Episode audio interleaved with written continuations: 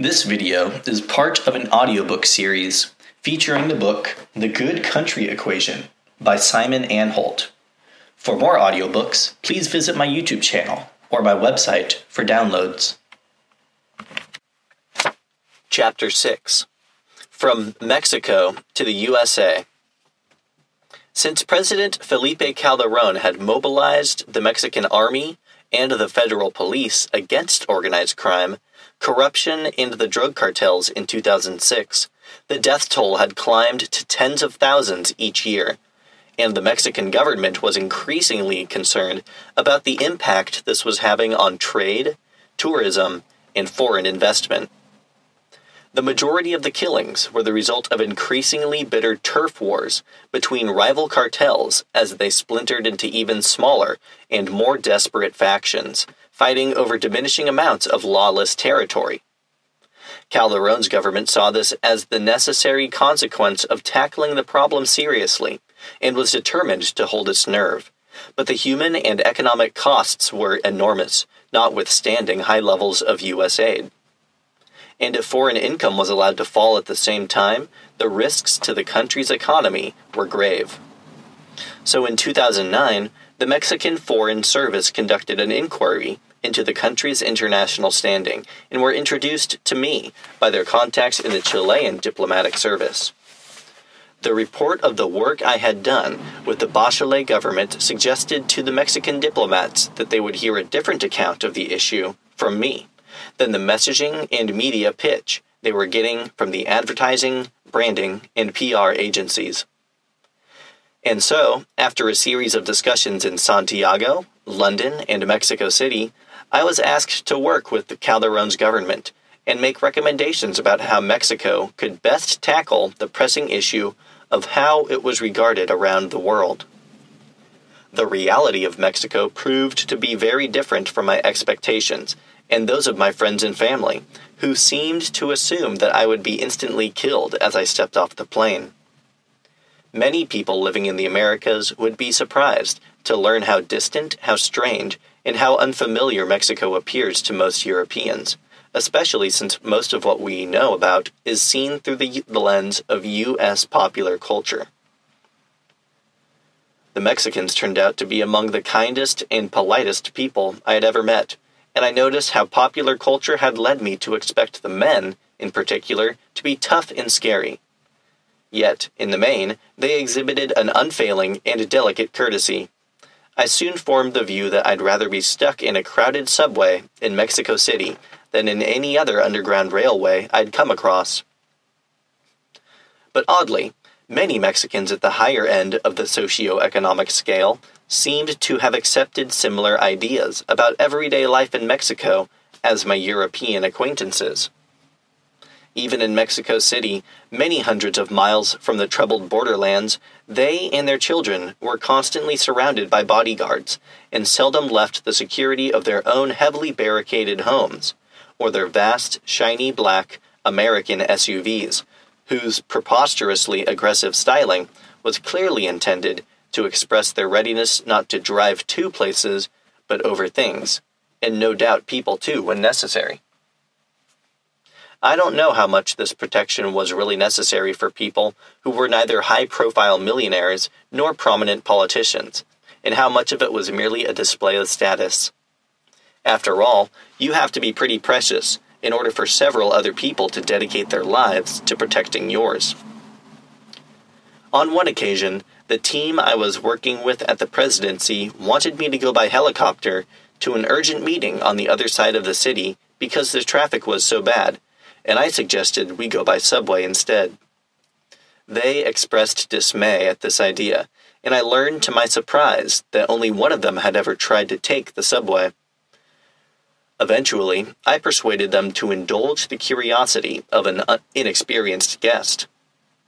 Their surprise when we got out at the other end, 30 minutes after leaving, and found ourselves magically at our destination, usually a three hour car journey away, was something to behold. But they still refused to go back to the office on the subway after the meeting. When a population's self view is as unrepresentative of the lived reality of its own country as this, you know you've got an interesting patient on your hands. Elsewhere in this vast nation, then the 12th largest economy in the world, and one of the principal trading partners of the United States, many millions of people were living under plastic sheeting. At the end of my kickoff meeting with President Calderon, he asked me a question which all which leaders all too seldom ask. How will we know if this has worked? I ran through various performance indicators we would need to set up in order to measure the effectiveness of the work we conducted. But somehow I felt I hadn't answered the question in quite the same spirit in which it had been asked. It was only in the small hours of the next morning that an answer occurred to me that really seemed to make sense, and I shared it with Calderon at our next meeting. The true mark of success, I said, would be if we could know that a random human being, a 13 year old in Tajikistan, say, or a retired shopkeeper in Australia, thought in the last 30 seconds before they drifted off to sleep, Thank God Mexico exists. And if everyone in the world felt the same way, that would indicate total success. So, beyond and alongside the more practical proofs of improved trade, a higher national profile, and productive international engagements, our ultimate goal should be that somewhere between 2 and 7 billion people end up with good reasons to cherish Mexico. I was rewarded with a faint but tolerant smile from Calderon and the unspoken reply was as clear as if it had been spoken. Let's just get a few more Mexicans feeling glad that Mexico exists, and we will be getting somewhere. But to me, this scenario was more than rhetoric or fantasy. It was a genuinely important outcome to aspire to, in tune with the scale and tone of what we were setting out to achieve. The destination 7 billion people thanking their lucky stars for Mexico was farther away than the moon, but the important thing was to set the right direction. Trouble in the Desert. This paragraph, or this small section, has been skipped over due to it is a story and not terribly interesting to the path of the book. He gets lost in the desert, finds a gas station, makes it home. V2L, victim to leader. The strategic direction which I recommended to the Mexican government took care to pay due regard to the strength and persistence of all the negative imagery. I concluded that the story of Mexico's violence was now too well established for it to be advisable or feasible to ignore, or to change the subject or sweep under the carpet. My research confirmed that it clearly was, for the time being, many people's primary association with the country and was consequently the only Mexico related topic that they were prepared to pay any attention to. Mexico, in short, had become defined by its problems, and in such situations, one has little chase but to take the bull by the horns. Mexico needed to accept the stories that the world was telling about it, and to try to leverage their forward momentum, judo style, in order to redirect their energy in a way that was fairer, truer, more productive, and more useful to the country's aims and ambitions. The nickname I gave to the strategy was Victim to Leader, or V2L for short. The V2L strategy proposed that, rather than continue to accept its role as a largely helpless victim of drug related violence, Mexico should work hard and consistently to earn an, its self recognition as a leading international player in the fight against organized crime, narcotics, and corruption. Mexico's task was to make itself a central and indispensable part of the global fight against drug trafficking, an acknowledged hub of world beating enterprise in this and in related areas of concern to people in other countries around the globe. Almost everybody in the world knows someone whose life has been affected by substance abuse or organized crime, and this formed a ready made opportunity for Mexico to matter to hundreds of millions of people. By devoting its resources to tackling its own grave problems in partnership with and for the shared benefit of other countries implicated in the same issues, so pretty much every country on Earth, Mexico had a marvelous opportunity to make a great many people, not just a lone teenager in Tajikistan, feel glad that it existed. Focusing on courage and imagination on the international dimension of Mexico's problems not only seemed the right thing to do both strategically and morally, but also generated the most productive, original, and wide ranging discussions within government. Focusing too closely on local problems tended to produce quite narrow, quite predictable solutions. Standing back and taking the global view always let more light into the conversation and always opened our mouths to more inspiring solutions. These solutions usually needed some pretty drastic pruning afterwards to convert them into feasible public policy, but something of their inherent originality and power would often remain in the final result. The tasks of government. All governments in the 21st century, it occurred to me, have two tasks one, taking care of their citizens, and two, participating in the bigger community of nations, toward which they also have duties and responsibilities. These tasks, which are also opportunities, cannot easily be separated or even ranked in importance. Indeed, placing a higher priority on one or the other of the tasks is not always a straightforward manner, because the destiny of one's own citizens, and of the citizens of other countries, the fate of one's own nation and other nations, the health and security of one's own territory, and of the whole planet are so deeply entangled. In the same way, one can't easily separate short term interests and long term interests, since these are two inextricably intertwined. To talk about selfish interests as distinct from collective interests is equally difficult. If Mexico wanted to earn the respect and admiration of people in other countries, it had to do so for them as well as for its own citizens. But since its problems were also their problems, there was no contradiction in doing so.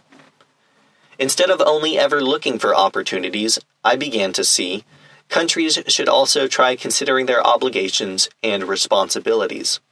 This doesn't have to be, and perhaps shouldn't be, an explicitly ethical exercise, sometime something that one does purely because it's the right thing to do, much of the time people's hearts won't be in it. No, one does this because it produces better results. The principle of treating domestic and international responsibilities as layers of the same challenges, of merging local problems and global solutions, of serving one's own interests by serving the interests of others, applied to all of Mexico's problems, since it shared them with so many other countries. In this respect, organized crime and narco trafficking were no different from climate change, or pollution, poverty, or inequality. Whatever Mexico did to help its own interests could be part and parcel of helping the interests of all humanity, and thus earning the global esteem and admiration it, it deserved, desired, and needed in order to trade more effectively as a global player. Words and deeds. Among the symbolic actions I devised for the Mexican government was a plan for combining two existing projects.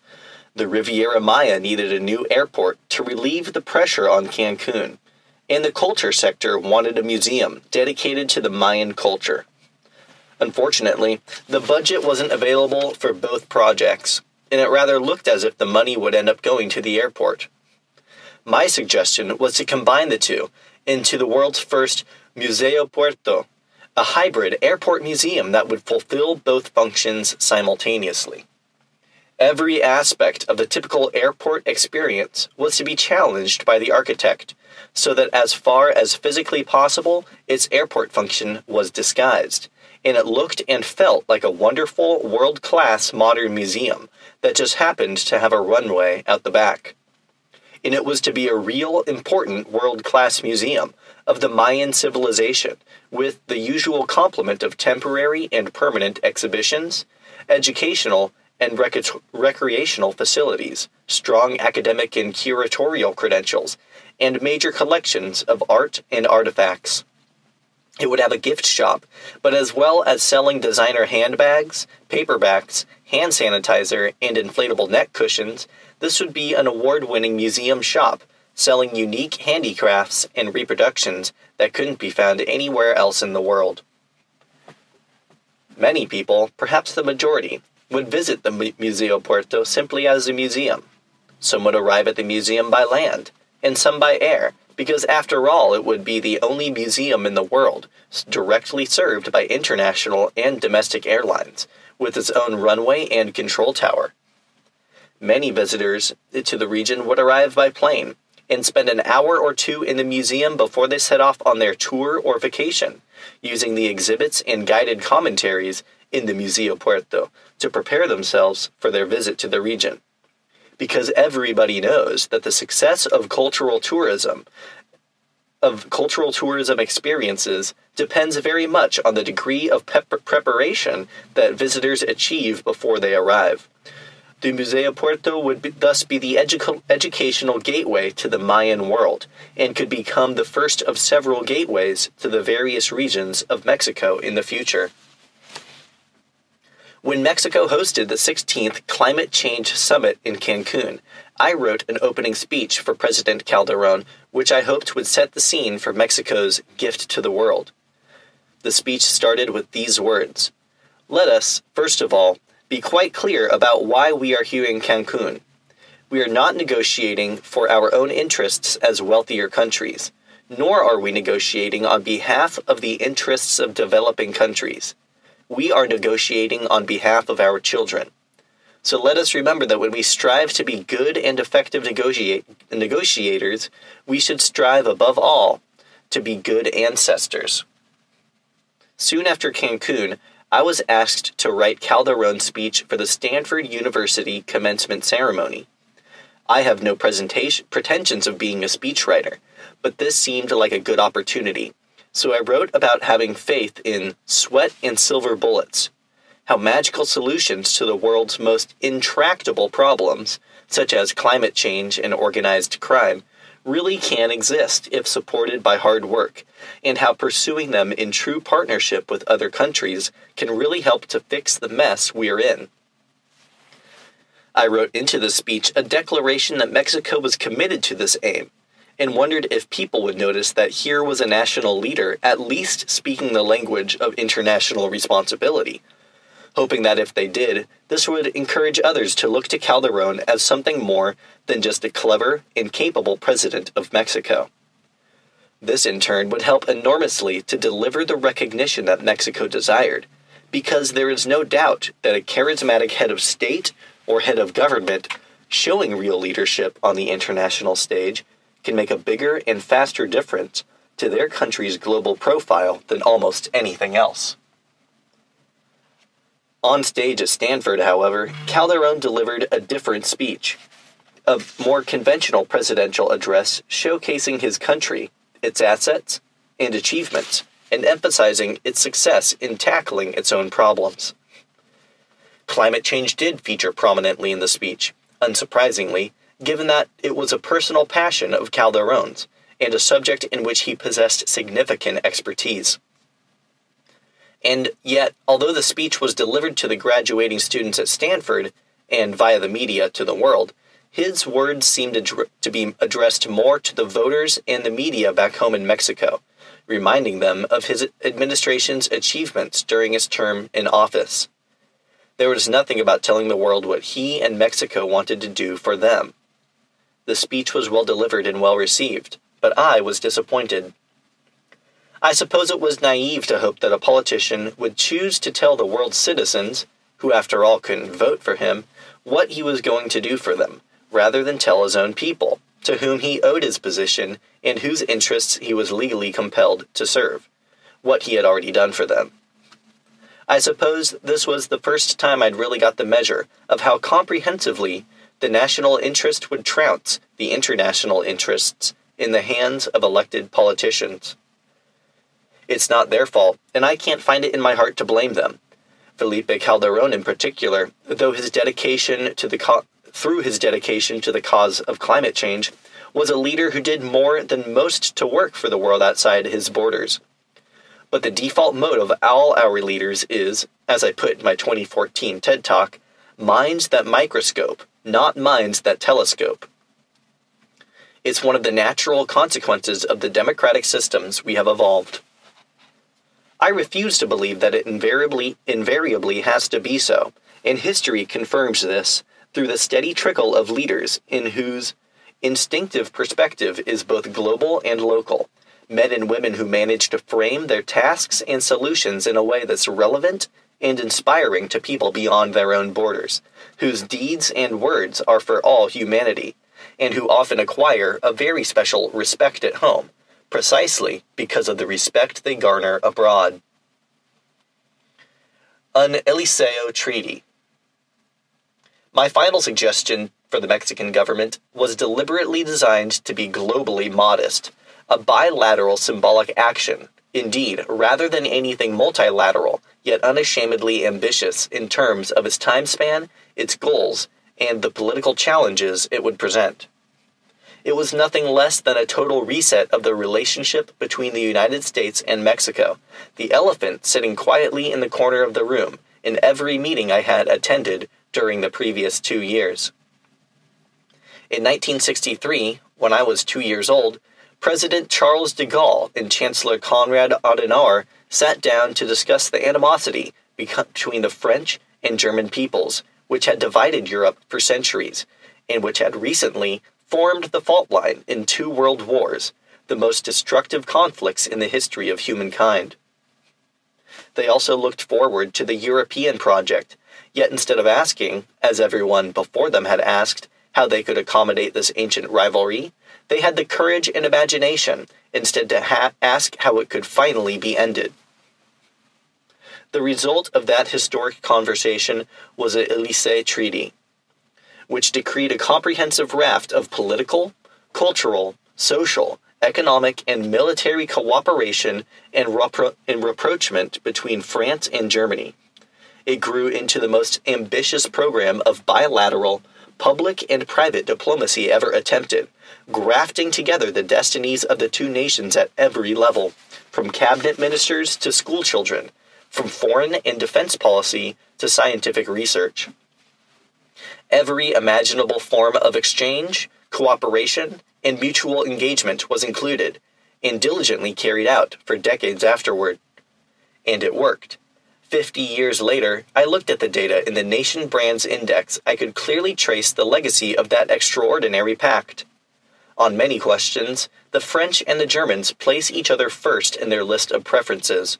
It was a far cry from what I had seen elsewhere in the survey.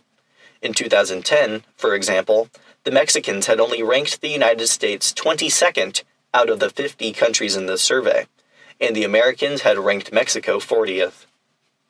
It was then and still is my belief that the ancient and deeply rooted misunderstanding and enmity, enmity between the people of Mexico and the United States, although so different in cause, character, and consequences from the from the differences between France and Germany a half a century earlier is equally threatening to the future security and prosperity of these two countries and to their wider neighborhood. Trade, security, immigration, diplomacy, science, industry, finance, energy, the environment, tourism, and cultural and educational relations between these two powers can never achieve their, their full potential unless they do what de Gaulle and Adenauer did in 1963. The governments of Mexico and the United States, instead of politely avoiding any mention of this enmity as they were still doing in 2010, should commit themselves to sitting down together and resolving it once and for all. And if this sounded ambitious, as it certainly was, it certainly was but I felt that we possessed the advantage and the comfort of knowing that it was not impossible because it had been done before. We even knew, thanks to de Gaulle and Adenauer, what the precise ingredients of success were. None of it was magic or even expensive compared to the gigantic costs of the mutual mistrust between the two populations. just a wise, simple, and humanistic vision pursued through a rich and ambitious program of simple engagements in every sector. Mexico and the United States needed them, needed then, and still need today, an Elysee Treaty, so that a child born today might live to see a North America as peaceful, united, and prosperous as a Europe, which I could still enjoy at the time I wrote the plan. All it needs is two leaders with the vision, the faith, the humanity, and the determination to make this their defining legacy a plan to make the Mexicans and the Americans friends forever. It really seemed as if Obama and Calderon might have been those two leaders, but election fever had already set in by the time my project in Mexico was nearing its end, and the chances of anything new, especially something ambitious and international in scope, gaining sufficient resources and attention to get it off the ground, were slight indeed. It's sad to recollect these discussions in a period when the relationship between Mexico and the United States has gone backwards in ways and to an extent which would have seemed barely credible in 2010. As I write, glancing at the most recent edition of the Nation Brands Index, I see to my sorrow that Mexicans now rank their northern neighbor dead last, in 50th place, below every rogue nation in the list for governance. To my mind, these new conditions don't make an Elysee treaty less likely, just more necessary. As soon as there are, once again, leaders in both countries with the courage and vision to see how vastly greater are the benefits of cooperation and collaboration than yet more than competition. Thank you for watching. Please like, subscribe, and visit my channel for more exciting content.